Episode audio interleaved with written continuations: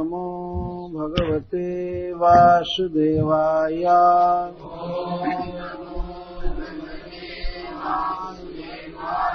ॐ नमो भगवते वासुदेवाय।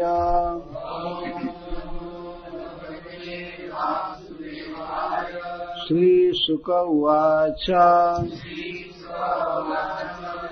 इत्युक्ते जमदूतैस्ते। वासुदेवोक्तकारिणः।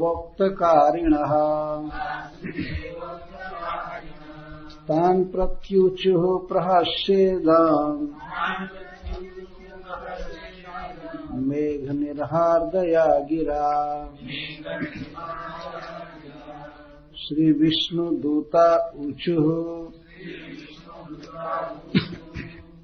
यूयं वै धर्मराजस्य।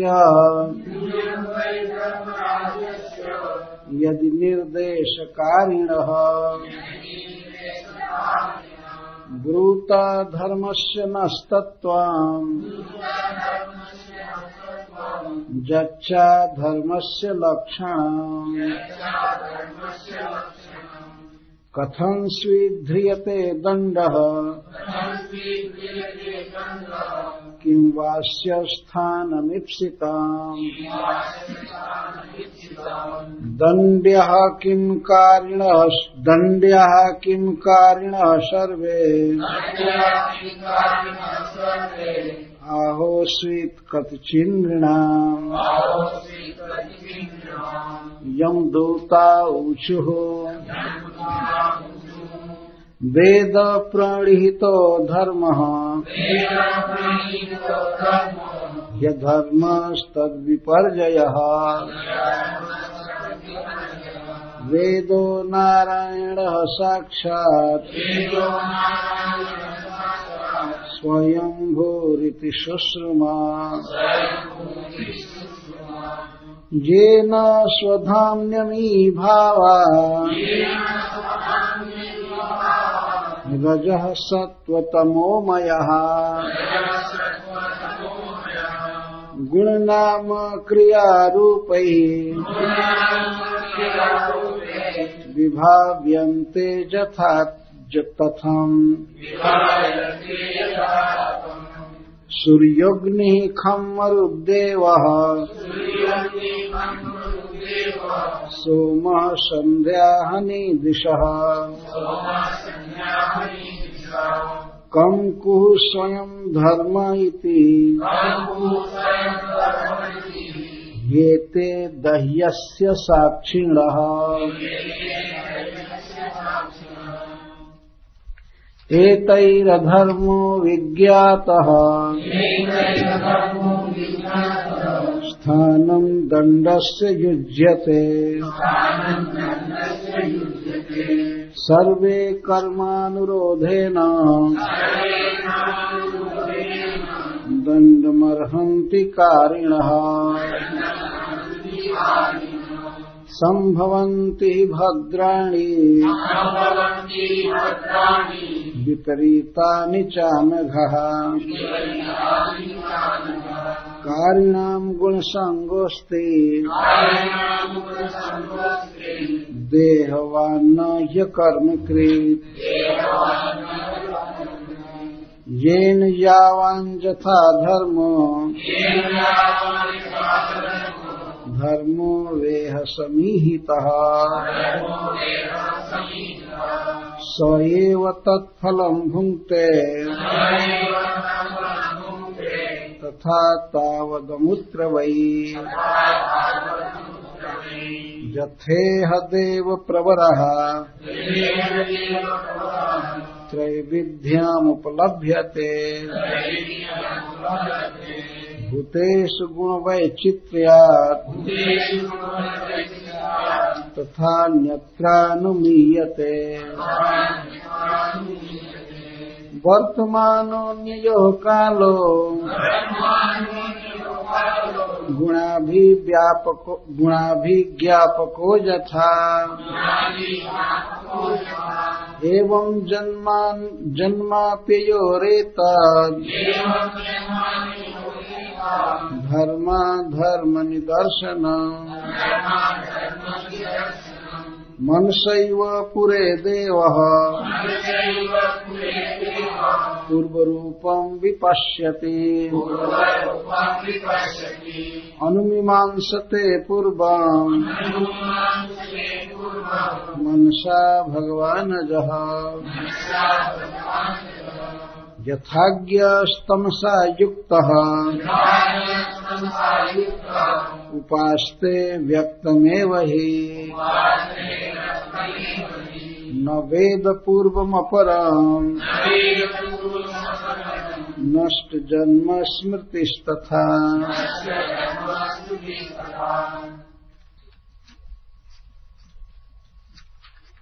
श्रीशुक उवाच इति इस प्रकार। उक्ते कहे जाने पर। यमदूत ही श्री जमराज जी के दूतों द्वारा। ते पूर्वोक्त। वासुदेवोक्तकारिण। श्री कृष्ण की आज्ञा का पालन करने वाले।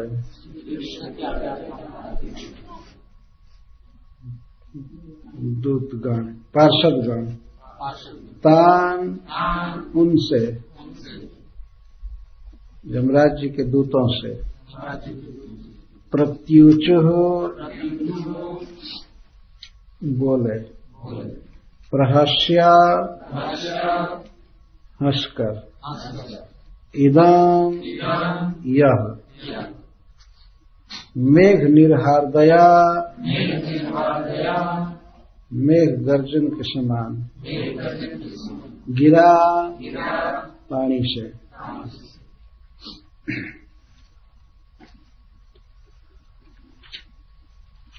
जब श्री जमराज जी के दूतों ने भगवत पार्षदों के विषय में प्रश्न किया आप लोग कौन हैं, कहाँ से आए हैं, और क्यों इस पापी का पक्ष ले रहे हैं। हम लोग धर्मराज के किंकर हैं। हमारे इस कार्य में आप दखल क्यों दे रहे हैं? क्यों हस्तक्षेप कर रहे हैं? जमदूतों की यह बात सुनकर भगवान कृष्ण की आज्ञा का पालन करने वाले अर्थात भगवत पार्षदगण उन जमदूतों के प्रति उपहास करते हुए इस प्रकार बोले तो भगवान के पार्षदों का स्वर कैसा है? मेघ निर्हार दया गिरा। निर्हराद का अर्थ होता है गर्जन जैसे मेघ है, गरजता है तो बहुत दूर में आवाज़ जाती है। और गर्जन बहुत अच्छा लगता है, खास करके किसानों को। बादल जब गरजते हैं तो बहुत अच्छा लगता है। और बहुत दूर में आवाज़ जाती है तो यह है विशेषता भगवान के पार्षदों की। उनका शरीर भगवत देह जैसा चिन्मय है, दिव्य है। अतः उनकी आवाज़ कहीं भी जा सकती है। उनको ये सब लाउड स्पीकर आदि की ज़रूरत नहीं पड़ती। बोलने मेघ निर्हार दया के। बादल गरजते हैं तो वो कोई लाउड स्पीकर पर नहीं गरजते हैं। अपने आप बहुत दूर तक आवाज़ उनकी जाती है। तो इस तरह चिन्मय श्री विग्रह में रहने चिन्मय श्री विग्रह वाले पार्षदों का यह स्वरूप है। उनकी वाणी परम सुखद परम मनोहर होती है और इसके साथ ही साथ बहुत व्यापक होती है। तो वे जमराज के दूतों का उपहास करते हुए इस पर, इस तरह बोले भगवान के पार्षद हंस रहे हैं। यह सोच करके कि देखो जो व्यक्ति धर्म और अधर्म का निर्णय करने वाले हैं उनके पार्षदों की यह हालत कि इनको धर्म के विषय में कोई ज्ञान ही नहीं। आश्चर्य हो रहा था भगवान के पार्षदों को जमदूतों के इस करनी पर। भगवान का नाम उच्चारण करने वाले महाधार्मिक के गले में जमपास बांधा जाए, ये बहुत गलत। भगवत पार्षद जानते हैं भगवान नाम की महिमा। तो वे समझ रहे हैं कि अजामिल परम धर्मात्मा हो चुका है, क्षिप्रम भवति धर्मात्मा सस्वत शांति निगच्छति। कौनते प्रति जानी जानी ही नमे भक्त प्रणश्य तो भगवत पार्षदों के सामने कोई अज्ञान नाम की वस्तु है नहीं। तो जथावत समझते हैं किसी वस्तु के, तत्व को। तो अजामिल बारंबार जो भगवान के नाम का उच्चारण किया था प्रारंभ से ही और म्रियमाण दशा में भी किया। इस कारण से उसके अनंत जन्मों के पापों का परिशोधन हो चुका था, समाप्त हो चुका था। पर ऐसे व्यक्ति के गले में जमपास बांधना, यह बहुत अनुचित कार्य था। तो भगवत पार्षद हंस रहे हैं कि देखो इस जगत में, प्राकृत जगत में अज्ञान की महिमा जमराज जैसे व्यक्ति को भी अज्ञान घेर लिया कुछ देर के लिए उन्हें भगवान नाम की महिमा का स्मरण नहीं रहा। भगवान नाम उच्चारण की महिमा। इसलिए भगवत पार्षदगण हंस रहे हैं। और ये लोग बारंबार कहे, जमदूत लोग बारंबार कहे कि हम लोग धर्मराज के किंकर हैं। हमारा निवारण क्यों कर रहे हैं? हम लोग कोई गलत काम करने वाले नहीं हैं। हम लोग न्याय करने वाले हैं। और इसके हित के लिए इसको नरक में ले जाना चाहते हैं। दंड के द्वारा इसको शुद्ध करेंगे। भगवत पार्षद गण हंस रहे हैं। उनके हंसने का आशय था कि ये कहना चाहते हैं कि वास्तव में तुम लोग धर्मराज के सेवक नहीं हो। कोई चोर हो और हम लोगों के भय से तुम लोग जमराज जी का नाम ले रहे हो कि हम पीटेंगे नहीं, हम छोड़ देंगे। और समझ गए। इतने बड़े व्यक्ति का आदमी अपने को कह रहे हो और इतना गलत काम कर रहे हो, इसे पता चलता है तुम लोग धर्मराज के दास नहीं हो। तुम लोग ऐसे ही थर्ड क्लास के आदमी कहीं के हो और अब हम लोगों के भय से बचने के लिए जमराज जी का नाम ले रहे हो। तो अतः हम प्रश्न कर रहे हैं, ठीक से जवाब दो, नहीं तो अभी गदा से मार देंगे, समाप्त तो हो जाओगे। तो भगवत पार्षदगण हँसते हुए कहते हैं यूयम वै धर्मराजस्य यदि निर्देशकारिण, ब्रूत धर्म से नस्तत्व जच्चा धर्म से लक्षण हम तो नहीं मानते हैं कि तुम लोग धर्मराज के सेवक हो। और उनकी आज्ञा का पालन करते हो, उनकी आज्ञा के अनुसार आए हो। पर यदि यदि तुम लोग ये बात कह रहे हो, यदि तुम लोग धर्मराज की आज्ञा का निर्वाह करने वाले हो तो बताओ कि धर्म का तत्व क्या है? धर्म का स्वरूप क्या है? यदि ये बता दोगे, तब समझ जाएँगे कि धर्मराज के सेवक हो। नहीं तो अभी दंड पाओगे। ठीक से बता दो। धर्म का क्या तत्व है? तत्व का अर्थ है स्वरूप। और धर्म का लक्षण क्या है? लक्षण का अर्थ होता है प्रमाण। धर्म का स्वरूप बताओ क्या है और कौन निश्चित करता है कि यह धर्म है? प्रमाण कौन है?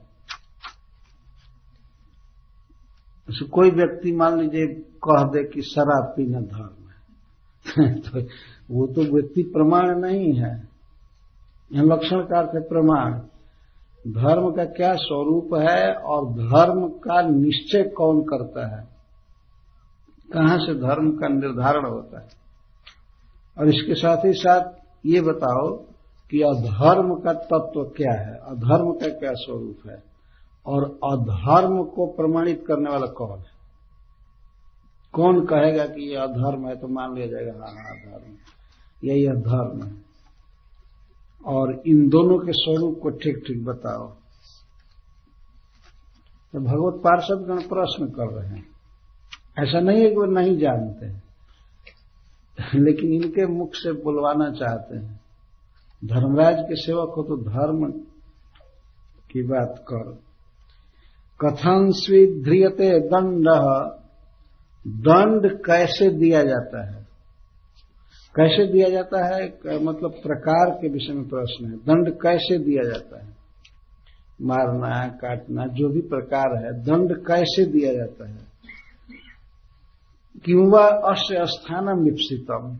और दंड का कारण क्या होता है? किस कारण से दंड दिया जाता है और किस तरह दंड दिया जाता है? दंड्या किम कारण सर्वे। तो मानो जमराज के दूतों ने कहा होगा कि जो कर्म करता है तो कर्म में गलती हो ही जाती है, इसलिए दंड दिया जाता है। तो भगवत पार्षद कह रहे हैं कि क्या सभी कर्मी या सभी कर्म करने वाले दंड भोगते हैं क्या? जितने भी कर्म करने वाले हैं, सभी दंड के पात्र हैं क्या? आहोषित कथचिन अथवा कुछ ही लोग दंड के पात्र होते हैं, वो भी मनुष्यों में। ये बोल, क्या सबको दंड दिया जाता है और एक समान दंड दिया जाता है? दंड का कारण क्या है? दंड कैसे दिया जाता है? दंडाधिकारी, सुप्रीम जज के व्यक्ति हो तो तुम लोगों को मालूम होना चाहिए ना। कैसे दंड दिया जाता है, दंड का कारण क्या होता है और क्या सभी लोगों को दंड दिया जाना चाहिए या कुछ ही लोगों को? यहाँ प्रश्न का कारण ये है शिल प्रभुपा जी प्रपोर्ट में लिखते हैं कि एक तो इस संसार में मनुष्य बहुत कम है।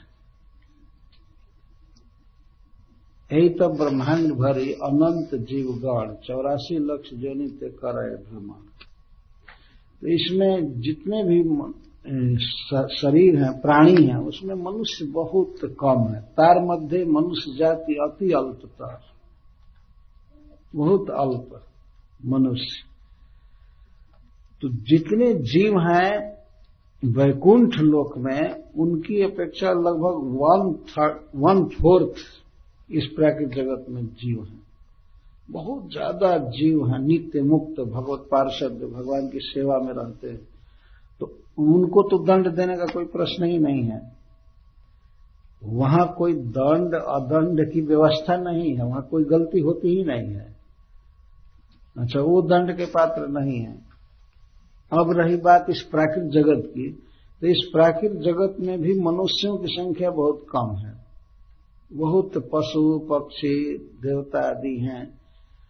तो इनको तो दंड देने का प्रश्न ही नहीं है। अब रही बात मनुष्यों में तो मनुष्यों में भी सबको दंड नहीं दिया जाता है। जो पापी हैं, दुष्कर्मी हैं, उन्हीं के स्वामी जमराज जी हैं, उनको दंड देते हैं। सबको दंड नहीं देते। जैसे इस जगत में हम लोग देखते हैं, जज किसको दंड देता है, जिस पर कोई अभियोग होता है, मुकदमा होता है। है ना? उनको दंड देता है, चाहे कारागृह में बंद करे या चाहे जो जो भी दंड दे, फाइन लगावे या फांसी पर झुलावे ऐसा तो नहीं है कि जितने लोग शहर में भरे पड़े हैं, सबको सुना देता है आर्डर की फांसी दिया जाए। ऐसा तो नहीं करता है। तो मनुष्यों में भी जो पापी हैं, उन्हीं को दंड दिया जाता है और उनके कर्मों के अनुसार दिया जाता है। यह नहीं कि एक दिशा से बस सबको दंड दो। तो ये बताओ कि दंड किसको दिया जाता है? क्या सभी कर्म करने वाले दंड के पात्र हैं या कोई कोई और मनुष्यों में भी केवल पापी लोग ही दंड के पात्र हैं? ठीक ठीक बताओ। तो जमराज के दूत भी कोई साधारण व्यक्ति के जन्म नहीं है। वो लोग भी तुरंत धर्म के विषय में बोले, चैलेंज जैसा हो गया। एक बार मैं सुना था कि बनारस हिंदू यूनिवर्सिटी में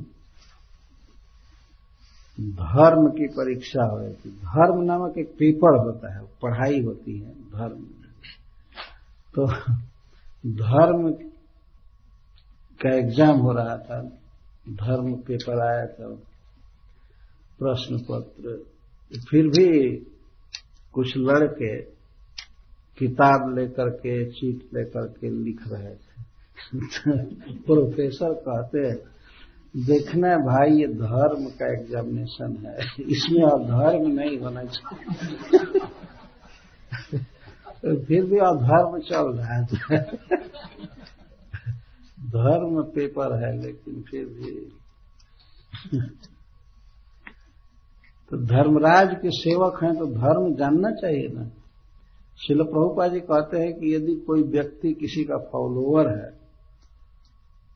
और खास करके रिप्रेजेंटेटिव अपने को कहता है तो उस व्यक्ति के मिशन को जानना पड़ेगा उसे कि उस, उसका क्या उद्देश्य है क्या करना चाहता है। तो कुछ जाने न कि मालिक का क्या उद्देश्य है क्या मिशन है बस रिप्रेजेंटेटिव कहता है अपने को। और ठीक गलत प्रस्तुत करता है जैसे आजकल आजकल जितने भी कथा कहने वाले हैं, सब कहते हैं, हम व्यास हैं। व्यास शासन पर बैठते हैं और अपने को व्यास जी का प्रतिनिधि कहते हैं। और व्यास जी जो बोले हैं, ठीक उसके विपरीत बोलते हैं। व्यास देव कहते हैं कि कृष्ण की आराधना करो, भगवान विष्णु की आराधना करो, समर्पण करो, भगवान की भक्ति करो। वेदव्यास देव समस्त शास्त्रों में सब जगह यही कहे और व्याशासन पर बैठे हुए उनके प्रतिनिधि कहलाने वाले लोग कहते हैं, किसी की भी आराधना करो, कोई बात नहीं। कोई भी रास्ता पकड़ लो, ये कहीं जगह जाओगे। देखिए व्याशासन पर बैठ कर इस तरह बोलना। ऐसा तो कोई साधारण व्यक्ति भी नहीं बोल सकता है। आप रेलवे के इंक्वायरी खिड़की पर जाइए, पूछिए हमको बॉम्बे जाना है या दिल्ली जाना है, कोलकाता जाना है, कौन गाड़ी जाएगी? तो क्या वो कहेगा कभी कि कोई भी गाड़ी पकड़ो, चले जाएगी गाड़ी कोई पूछने की कोई ज़रूरत नहीं। तो मालगाड़ी पर भी बैठ जाओ। कहीं बैठ जाओ, बस सोचने की ज़रूरत ही नहीं। सभी रास्ता एक ही जगह जाते सभी सारे एक एक ही जगह ले जाएँगे। या किसी से पूछिए कि हमको करनी जाना है या काटवा को जाना है तो कोई कोई भी एक जीत को पढ़ लो। सब एक जगह जाते क्या नन सेंस है, मूर्खता है। इस तरह के व्यास लोग बोला करते हैं आजकल। कुछ भी करो। किसी को भी भजन, भजो, बस भजो, एक ही जगह सब चले जाओगे। ऐसा कैसे हो सकता है? हम लोग यहाँ से चलेंगे, कार से तो सब लोग एक ही जगह चले जाएँगे। अपना अपना डेस्टिनेशन है, अपना अपना एग्जिट है, रास्ता है, सब ऐसे ऐसे जाते हैं। यहाँ भी आए हैं तो भिन्न भिन्न रास्ते से आए हैं भिन्न भिन्न रास्ते से आए ऐसा नहीं कि कोई भी रास्ता पकड़ लो, बस एक जगह चले जाओगे। शिल प्रभुपा जी कहते हैं कि जो व्यक्ति अपने को किसी का प्रतिनिधि कहता है तो उस व्यक्ति के अभिप्राय को, उसकी इच्छाओं को, उसकी योजना को, उसके मिशन को समझना चाहिए। अन्यथा वह बहुत बड़ी मूर्खता कर सकते हैं। तो जमराज जी जैसे महान पुरुष के जन अपने को कह रहे हैं ये लोग तो अतः उन्हें जानना चाहिए कि जमराज जी का क्या अभिप्राय है, क्या उद्देश्य है। जानना चाहिए। इसलिए भगवत पार्षद गणित प्रश्न किए। तब जमराज जी के दूत कहते हैं, वेद प्रणहितो धर्म, यधर्मस्तद्विपर्जय। वेदो नारायण साक्षात स्वयंभूरिति सुश्रुम सुश्रुम वेदों में जो करने योग्य कार्य लिखे गए हैं, वे हैं धर्म। और वेद जिन कर्मों को मना किया है, वो है अधर्म। जब यह प्रश्न किया गया कि वेद धर्म का लक्षण क्या है तो इसको बता रहे हैं। वेद का प्रमाण धर्म का प्रमाण क्या है? तो जमराज दूत कहते हैं, धर्म का प्रमाण है वेद। वेद में जो जीवों मनुष्यों के लिए करने योग्य कर्म कहे गए हैं, वे हैं धर्म। जैसे स्नान करना, दान देना, सत्य वचन बोलना, ब्रह्मचर्य का पालन करना, भगवान की भक्ति करना इत्यादि। उनके कहने का आशय ये है। जो करने के लिए कहा गया, यह धर्म। धर्म का अर्थ होता है कर्तव्य। तो वेद जिन कार्यों को करने के लिए प्रेरित करता है, प्रणीहित मतलब विधेयवाद वेद जिसको प्रमाणित करता है, कहता है कि ये करना चाहिए, वो है धर्म। और वेद जिन कर्मों को मना करता है, वो है अधर्म।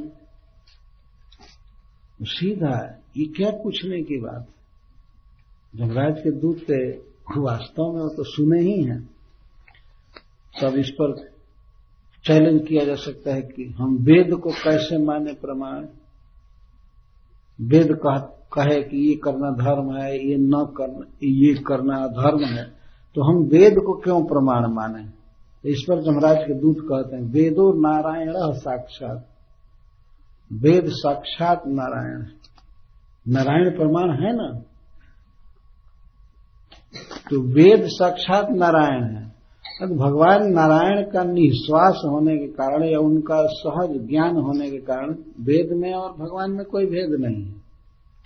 भगवान की वाणी भी भगवत स्वरूप है। तो वेद साक्षात नारायण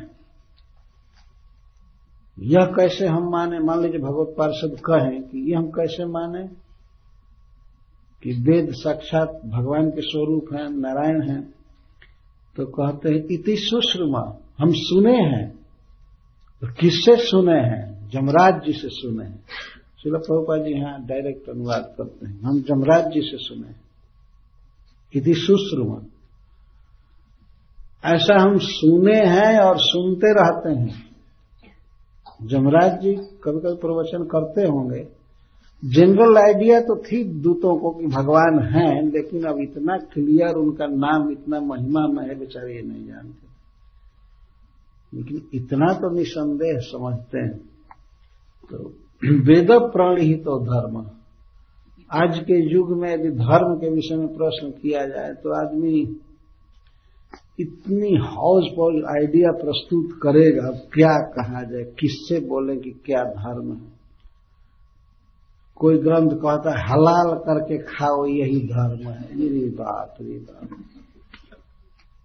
किसी जीव को देर तक काट करके, सता करके खाओ तो वो जीव भी मुक्त हो जाता है और जिसके पेट में मांस जाएगा, वो भी पाक हो जाएगा। ये धर्म देखिए। कहीं कोई कुछ बताता है, कहीं कुछ बताता है, और सबसे बड़ा धर्मात्मा कौन माना जाता है? जो सेकुलर स्टेट की बात करे। बस। कोई धर्म नहीं धर्म निरपेक्ष हो तो वो वो माना जाएगा हाँ ये ठीक। कोई आइडिया नहीं है, लेकिन नरक में भी वहाँ भी शुद्ध प्रवचन चलता है। देखिए, वहाँ पर शुद्ध ज्ञान दिया गया है कि वेद प्रण ही तो धर्म। वेद जिन कामों को करने के लिए कहता है, वो है धर्म। वेद प्रमाण है, धर्म या धर्म के विषय में। क्योंकि वेद भगवान की वाणी है, ये साक्षात भगवत भगवत स्वरूप है, ऐसा हमने सुना है। तो सुना है इति सुश्रुमा, का अर्थ है कि नरक में भी यह प्रवचन चलता है। वहाँ बताया जाता है कि भगवान नारायण आराध्य है। भगवान ने वेद शास्त्र का उपदेश किया है। हम लोगों को वैदिक ग्रंथों के सामने अन्य प्रमाण को स्वीकार करने की आवश्यकता नहीं रखनी चाहिए, कभी भी। और ये नहीं कह देना चाहिए कि हाँ ये भी एक धर्म ग्रंथ है, ये भी एक धर्म ग्रंथ है, वो कुछ नहीं है। वो तो एक काइंड ऑफ़ फेथ है। किसी मनुष्य के का विश्वास उसमें लिख दिया गया। हमारा ये विश्वास, हमारा ये विश्वास। लेकिन हम लोगों का जो ये धर्म ग्रंथ है, वेद है, यह विश्वास मात्र नहीं है। यह साइंस है। यह विज्ञान है वास्तव में, चूँकि परम पुरुष सब तरह से परफेक्ट भगवान का अनुभव इसमें लिखा गया है। उन्होंने उपदेश दिया है। तो कभी कंपेरिजन नहीं करना चाहिए। वेद का इतिहास, रामायण, पुराण, गीता, भागवत आदि का, या अन्य ग्रंथ भी है, ठीक है। उससे ग्रुप के लोगों को लीड करने के लिए, नरक में ले जाने के लिए जो भी हैं उनको ठीक है, लेकिन कभी भी हम लोगों को कंपेयर नहीं करना चाहिए। कंपेयर नहीं करना चाहिए। यह करना बहुत बड़ा अपराध है। श्रुति शास्त्र निंदनम। यह नामापराध भी है। बहुत बड़ा अपराध यह कहना कि मनुष्यों की रचना है, ये है, वो इसलिए लोग ऐसा कह देते हैं क्योंकि अन्य जितने भी ग्रंथ हैं, सब मनुष्यों की रचना है। तो वो मन में भाव छाया हुआ है तो वेद का नाम लिया जाता है, तब भी लोग कह देते ये भी मनुष्य की रचना है। भगवत गीता ये मनुष्य की रचना है। लेकिन यह बात नहीं है। यह भगवान का डायरेक्ट अनुभव है, भगवान का दिव्य ज्ञान है, जो सभी देश में, सभी काल में सब तरह से पूर्ण है। जमराज के दूत इस बात को कह रहे हैं तो शिल प्रभुपाद जी यहाँ इसके परपोर्ट में लिखते हैं कि वैदिक ज्ञान ही वास्तव में पूर्ण ज्ञान है। और बाकी मनुष्यों का अनुभव मात्र है, एक फेथ मात्र है, और उसमें कुछ सच्चाई भी है और कुछ भ्रम भी है। गुणाक्षर न्याय उसको कहते हैं। घुणाक्षर न्याय का अर्थ होता है, घून किसी लकड़ी को खाता है। घून समझते हैं ना? लकड़ी को खाता है तो लकड़ी खाते खाते कभी कभी वो अक्षर बना देता है। उसको ज्ञान नहीं है कि मैं लिख रहा हूँ क, ख, ग लेकिन वो काटते काटते ऐसे अकस्मात काट देता है कि अक्षर बन जाता है। उसको घुणाक्षर न्याय कहते हैं। तो ऐसे ही अंदाज से कुछ लोगों ने कुछ बात कह दिया है, उसी में कोई कोई बात अच्छी भी कह दिए है। तो वही अच्छाई है वास्तव में, और कोई ईश्वर के विषय में किसी का अनुभव नहीं है। केवल इतना ही कह देना कि हाँ भगवान है और वही दुनिया बनाया है, बस यही कोई परफेक्ट ज्ञान नहीं है। लेकिन वो भगवान क्या है, उसका स्वरूप क्या है, वो कहाँ रहता है तो इसका उत्तर तो कहीं नहीं रहता है। यह सब जगह रहता है। कैसा है, कुछ नहीं, उसका कोई आकार नहीं। ये कौन सा वर्णन हुआ?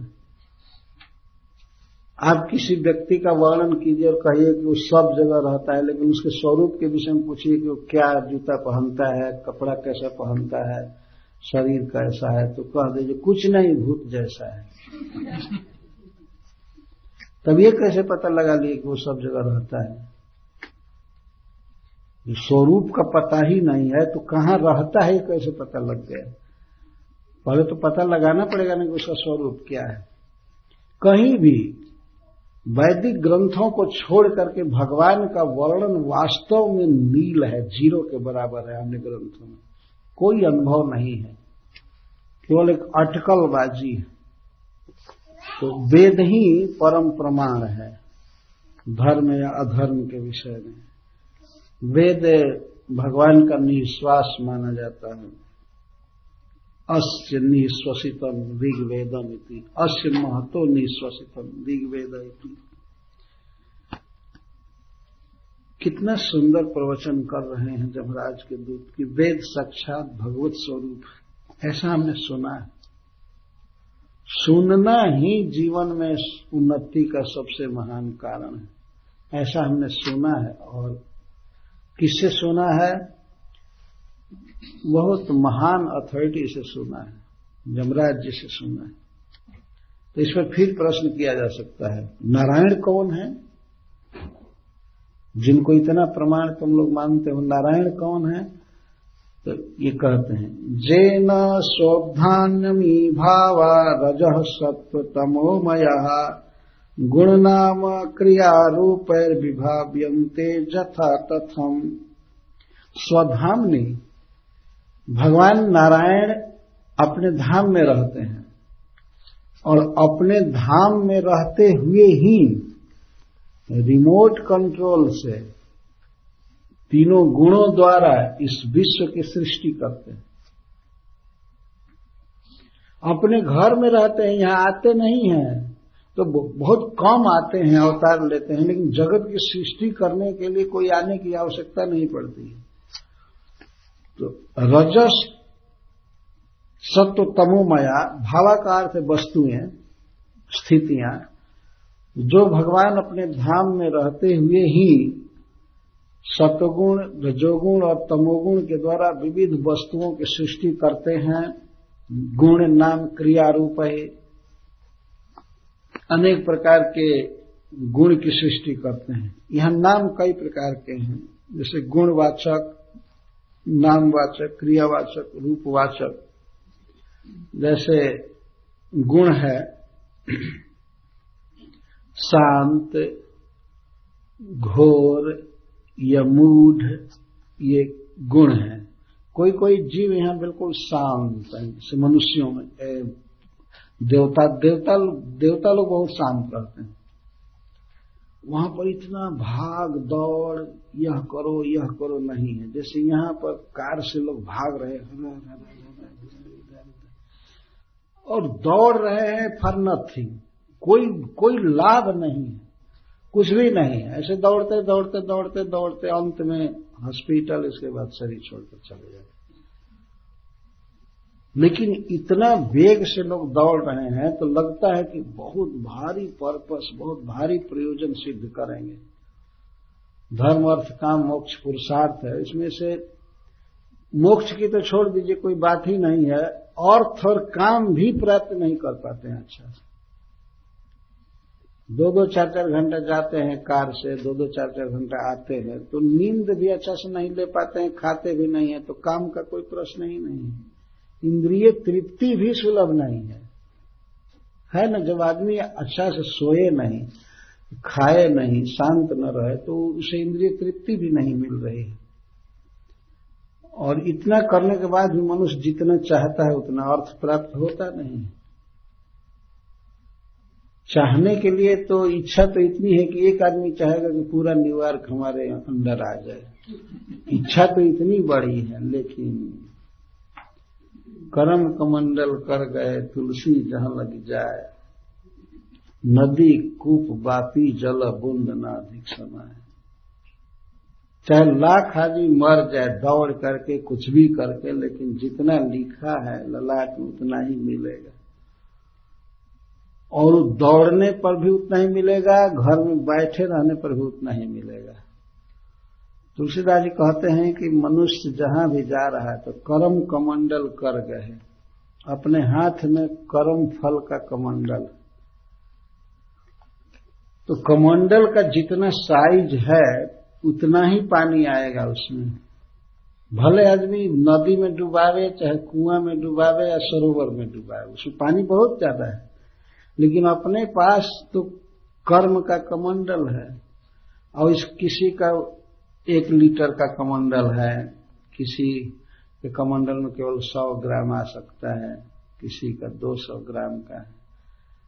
तो जितना कमंडल का साइज़ है, आकार है, उतना ही पानी आएगा ना। पानी ज़्यादा रहने से क्या होगा?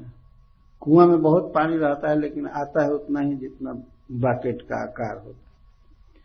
लाख दौड़े आदमी फ्लाई करे, कुछ भी करे, लेकिन जो लिखा है पूर्व कर्म के अनुसार, उतना ही पानी मिलेगा। उतना ही कमंडल में आएगा।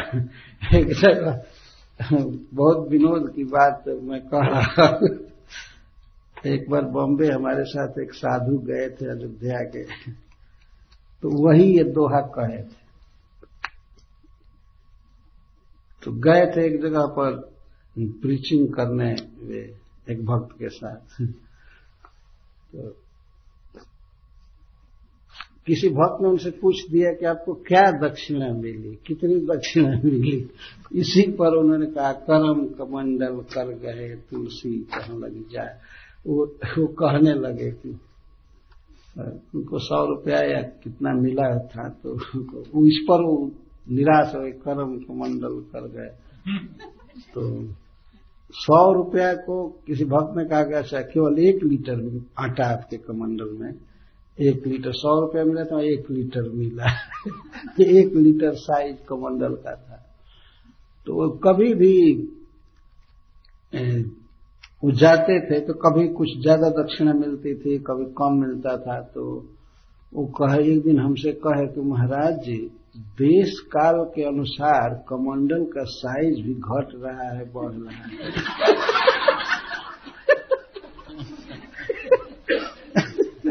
तो तो कोई सचमुच के कमंडल थोड़े हो तो कर्म है कर्म फल कब कैसे आ रहा है उसके अनुसार मिलेगा। तो हु बहु कमंडल कमंडल का साइज़ तो नहीं है। कभी कभी आदमी ऐसे कहीं जाता है जाता है तो, तो फिस्ट मिल जाता है। अकस्मात, पहले सोचा भी नहीं है। अकस्मात भोज मिल जाता है और किसी किसी दिन चाहने पर भी उपवास करना पड़ता है।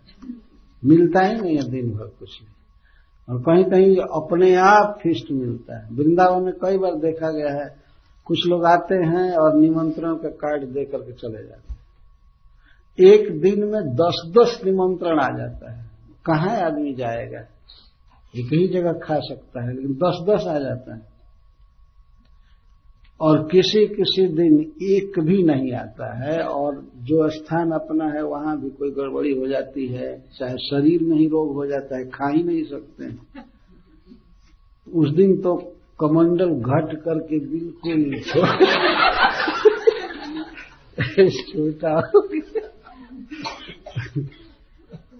तो इस तरह से मनुष्य कुछ भी हाहाकार करे चाहे पाताल में धस जाए, आकाश में उड़ जाए, पहाड़ तोड़ दे, कुछ भी करे, लेकिन जो लिखा है वही मिलेगा।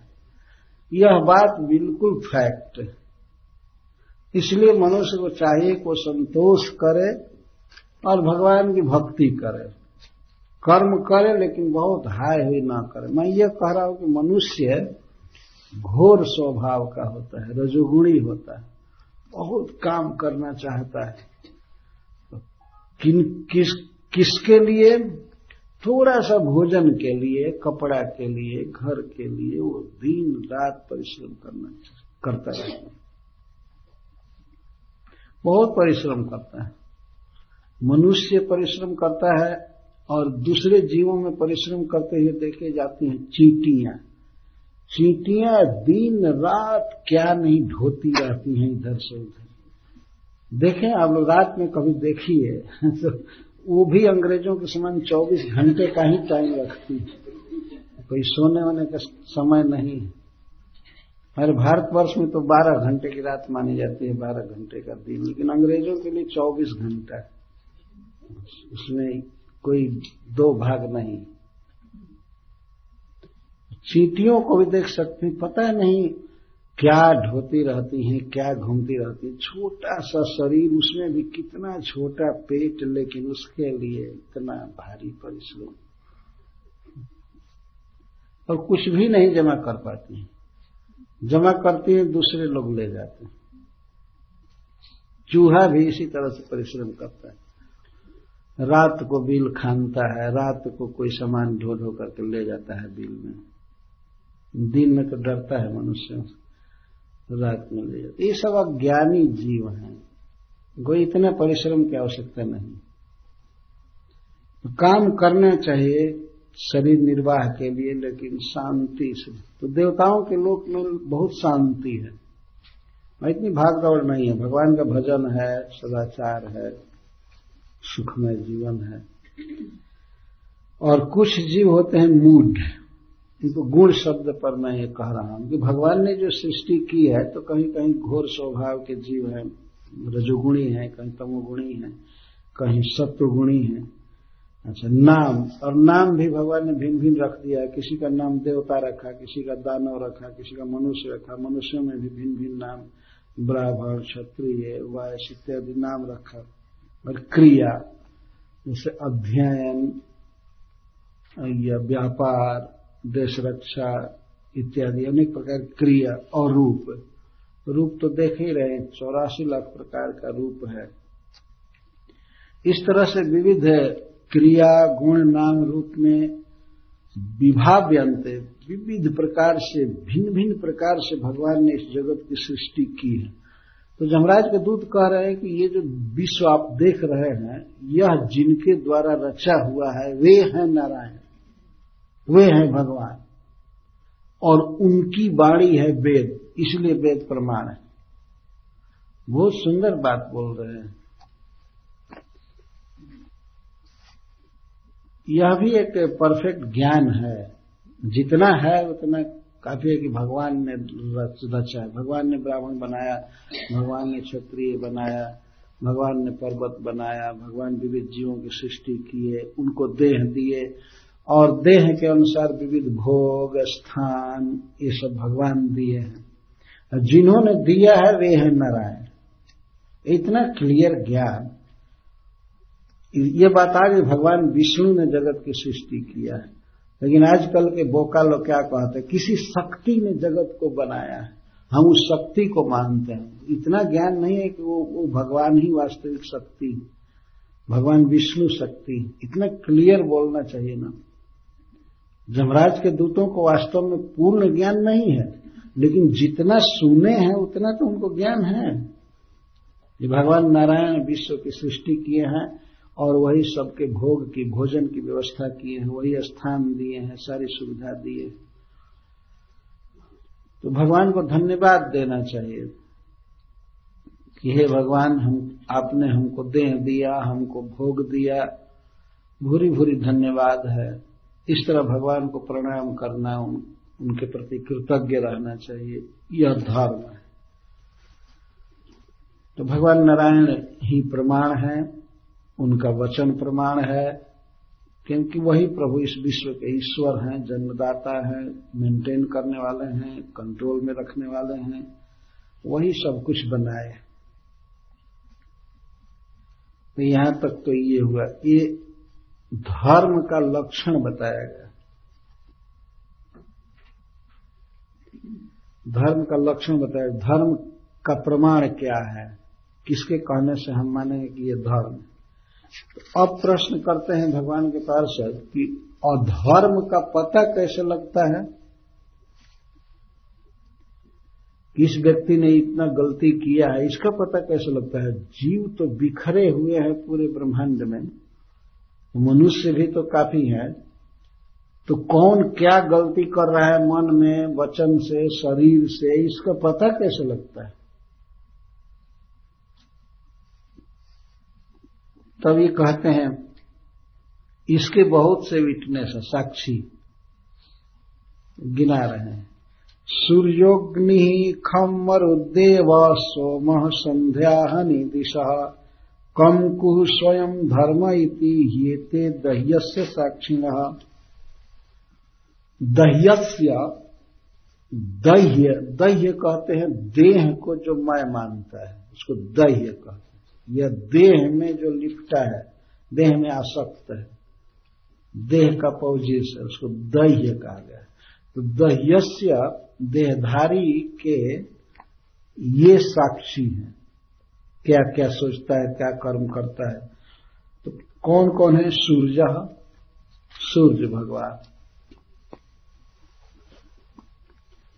ये प्रश्न होता है कि सूर्य भगवान मनुष्यों के कर्म के साक्षी हैं। तो कोई यदि घर में रहे, जहाँ सूर्य का प्रकाश है सूर्य की नज़र नहीं पड़ रही है, तब तो सूर्य गवाही नहीं दे पाएँगे। वो बच जाएगा। नहीं, सूर्य भगवान चौबीसों घंटे प्राणियों के शरीर में निवास करते हैं। तो चक्षु में निवास करते हैं। वो रहते हैं सब जगह, शरीर की एक एक गति को, मन की तरंगों को भी जानते हैं।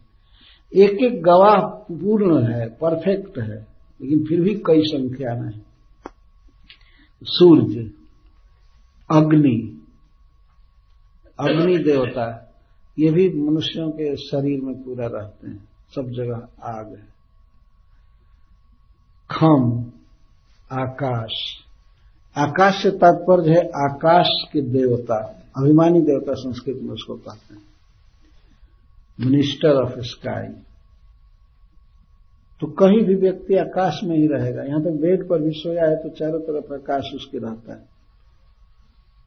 तो आकाश के अभिमानी देवता साक्षी है, मरुद, उनचास मरुद गण या अथवा मरुद का यहाँ अर्थ वायु देवता।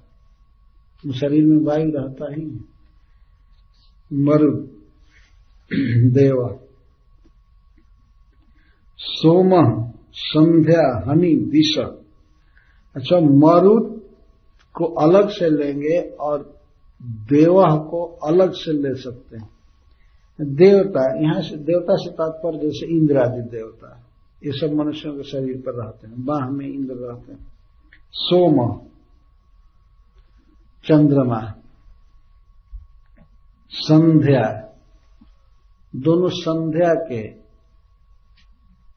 अभिमानी देवियाँ सवेरे कर शाम कर अहनी अहनी का अर्थ दिन और रात, दोनों दिन के देवता और रात के देवता। दिशा, दिशाएँ, दिशाओं के अभिमानी देवता। कम जल के अभिमानी देवता, वरुण देव। कुह, पृथ्वी देवी और स्वयं धर्म और स्वयं जमराज। जी एते दहिया से साक्षी। ये सब देहधारी के कर्मों के साक्षी होते हैं।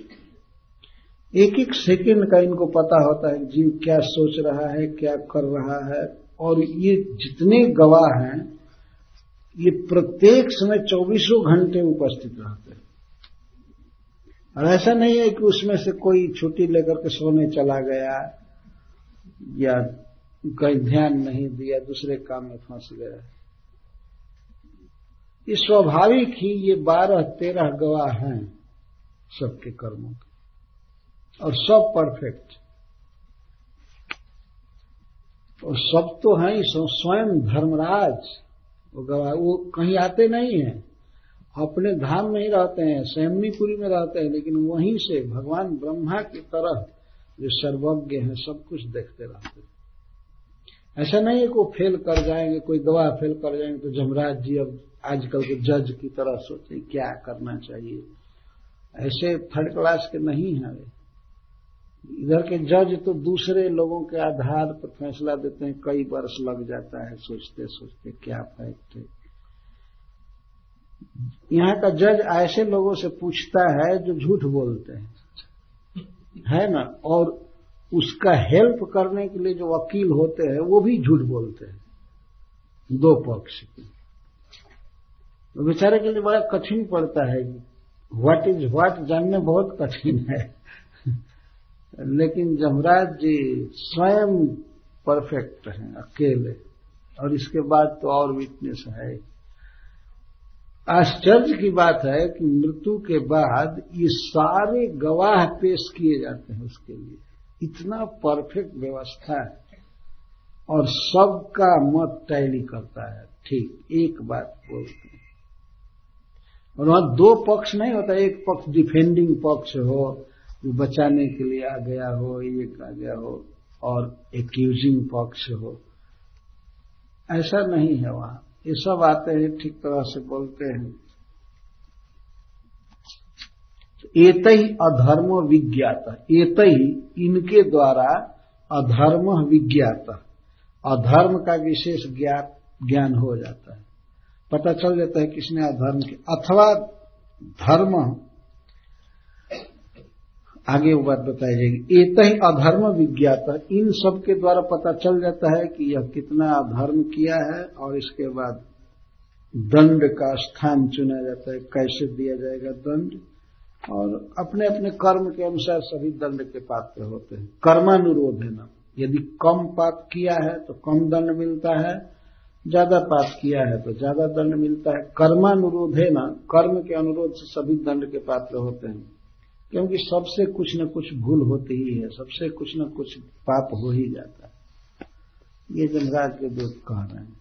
आरती के बाद फिर बैठेंगे। हरे कृष्ण।